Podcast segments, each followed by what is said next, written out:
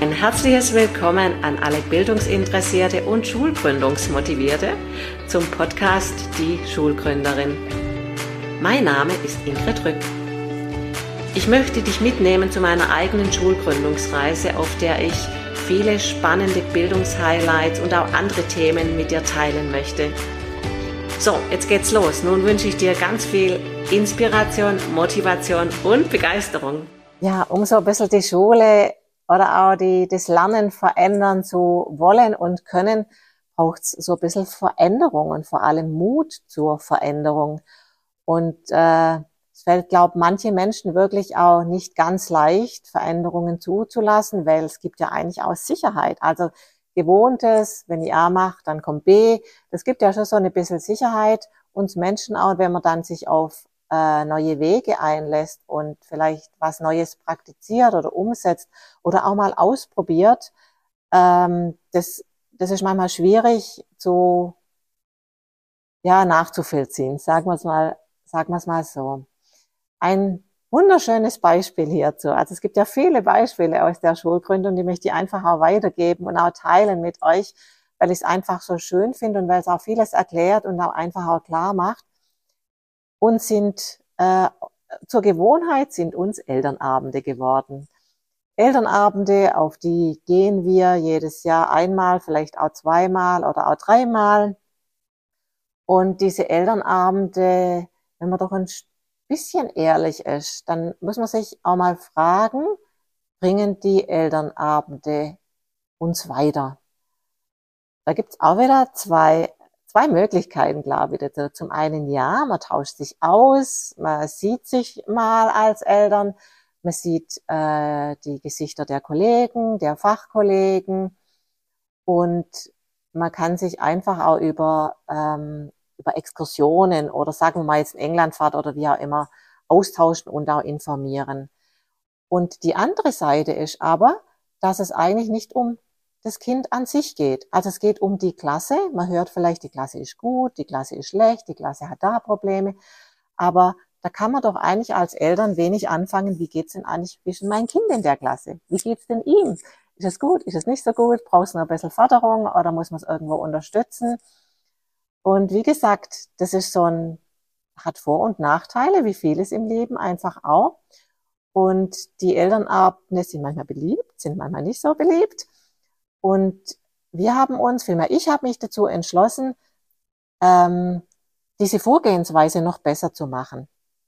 Das heißt, wir oder unsere Coaches, die begleiten unsere Kinder und unsere Eltern ganz äh, zeitnah. Also wenn es irgendwo Probleme gibt, dann erfahren die Eltern zeitnah über diese Probleme und äh, setzen sich in Kontakt gemeinsam und telefonieren oder treffen sich auch hier an der Schule, je nachdem, was gewünscht ist. Aber der Austausch ist wirklich bezüglich des Kindes.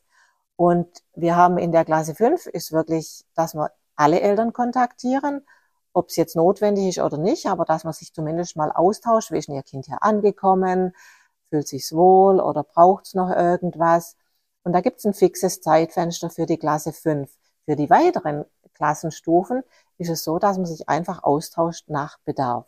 Also, wenn unsere Kollegen einfach denken, wir sollten jetzt mal Kontakt mit den Eltern aufnehmen und einfach mal nur reden oder sich kennenlernen, dann macht es Sinn. Und auch Eltern, die sagen, Mensch, ich würde einfach mal mit dem Fachlehrer äh, über mein Kind im Unterricht reden, dann macht es auch Sinn.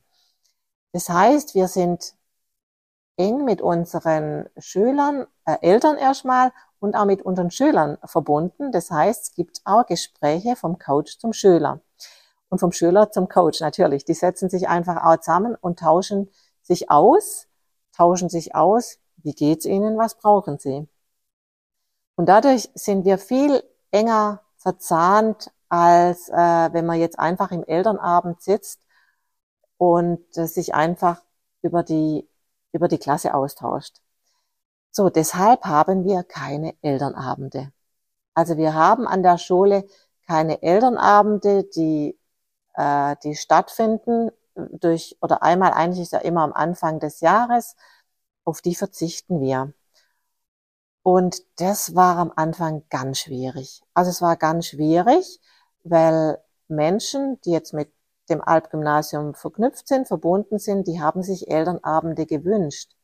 Und ich habe dann immer gefragt, ja, was erwartet ihr denn eigentlich von den Elternabenden? Wir machen es doch viel, viel genauer, viel präziser, viel besser.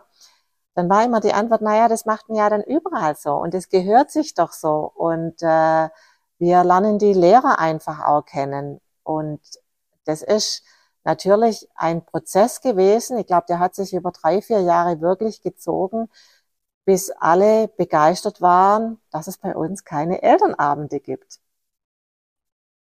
Und ein ganz wichtiger Punkt möchte ich jetzt auch noch aufgreifen, und zwar, das ist natürlich die, die Gesichter der Kollegen zu sehen und äh, dass man sich einfach einfach persönlich kennenlernt, weil beim Elternabend lernt man sich nicht persönlich kennen. Da kommen die Fachlehrer rein, stellen ihr Unterrichtsablauf oder Inhalt vor und gehen dann wieder. So, dann haben wir gesagt, oder ja, war die Idee einfach, naja, wir brauchen noch irgendwas, damit man sich wirklich persönlich kennenlernt und die Eltern auch wissen, mit wem sie es zu tun haben und äh, man direkt in Kontakt ist. Und wir haben ähm, an der Schule den äh, Hügeabend kreiert. Unser Hügeabend, der findet immer so Anfang Dezember statt, so dass die Schüler dann auch ihre Klassenzimmer ja, ein bisschen schön dekorieren können, weil da kommen dann auch die Eltern und die Schüler, die schreiben dann auch, also zumindest in den unteren Klassen, noch so kleine Briefchen für die Eltern und legen die dann auf ihren Tisch. An diesem Abend kommen dann die Eltern und setzen sich dann meistens an die Plätze der Kinder, öffnen diese Briefe und äh, die vorbereitete Überraschung der Kinder ist dann immer ganz schön für die, für ihre Eltern. Und dieser Hügeabend ist aber da dazu da, die Kollegen und das Kollegium insgesamt kennenzulernen. Das heißt, erstmal ist der Couch im Klassenzimmer, aber man muss, muss sagen, es geht nicht um Schulisches. Also es geht nur, es geht nur um dieses Kennenlernen, um sich auszutauschen, ähm, auch die Eltern untereinander. Aber hier geht es nicht um irgendwelche schulische Themen, wann schreiben wir Klassenarbeiten, wann äh, gehen wir auf Exkursion. Das ist dafür nicht gedacht. Also Hügeabend kommt ja aus dem äh, Dänischen und heißt einfach ja Gemütlichkeit. Und so soll es einfach auch sein. Unsere Eltern sollen gemütlich mit unseren Kollegen zusammensitzen. Also am Anfang ist der Couch in der Klasse und äh, dann kommen die Fachlehrer. Die gehen dann einfach durch, äh, stellen sich vor oder setzen sich einfach äh, an die Tische der Eltern und dann kommen wir ins Gespräch. Und das ist für mich ein persönliches Kennenlernen. Und dadurch haben wir praktisch den Punkt äh, noch besser praktisch abgehakt, sozusagen, dass man sagt, äh, man möchte doch die Lehrer kennenlernen. Bei uns ist noch viel, viel mehr.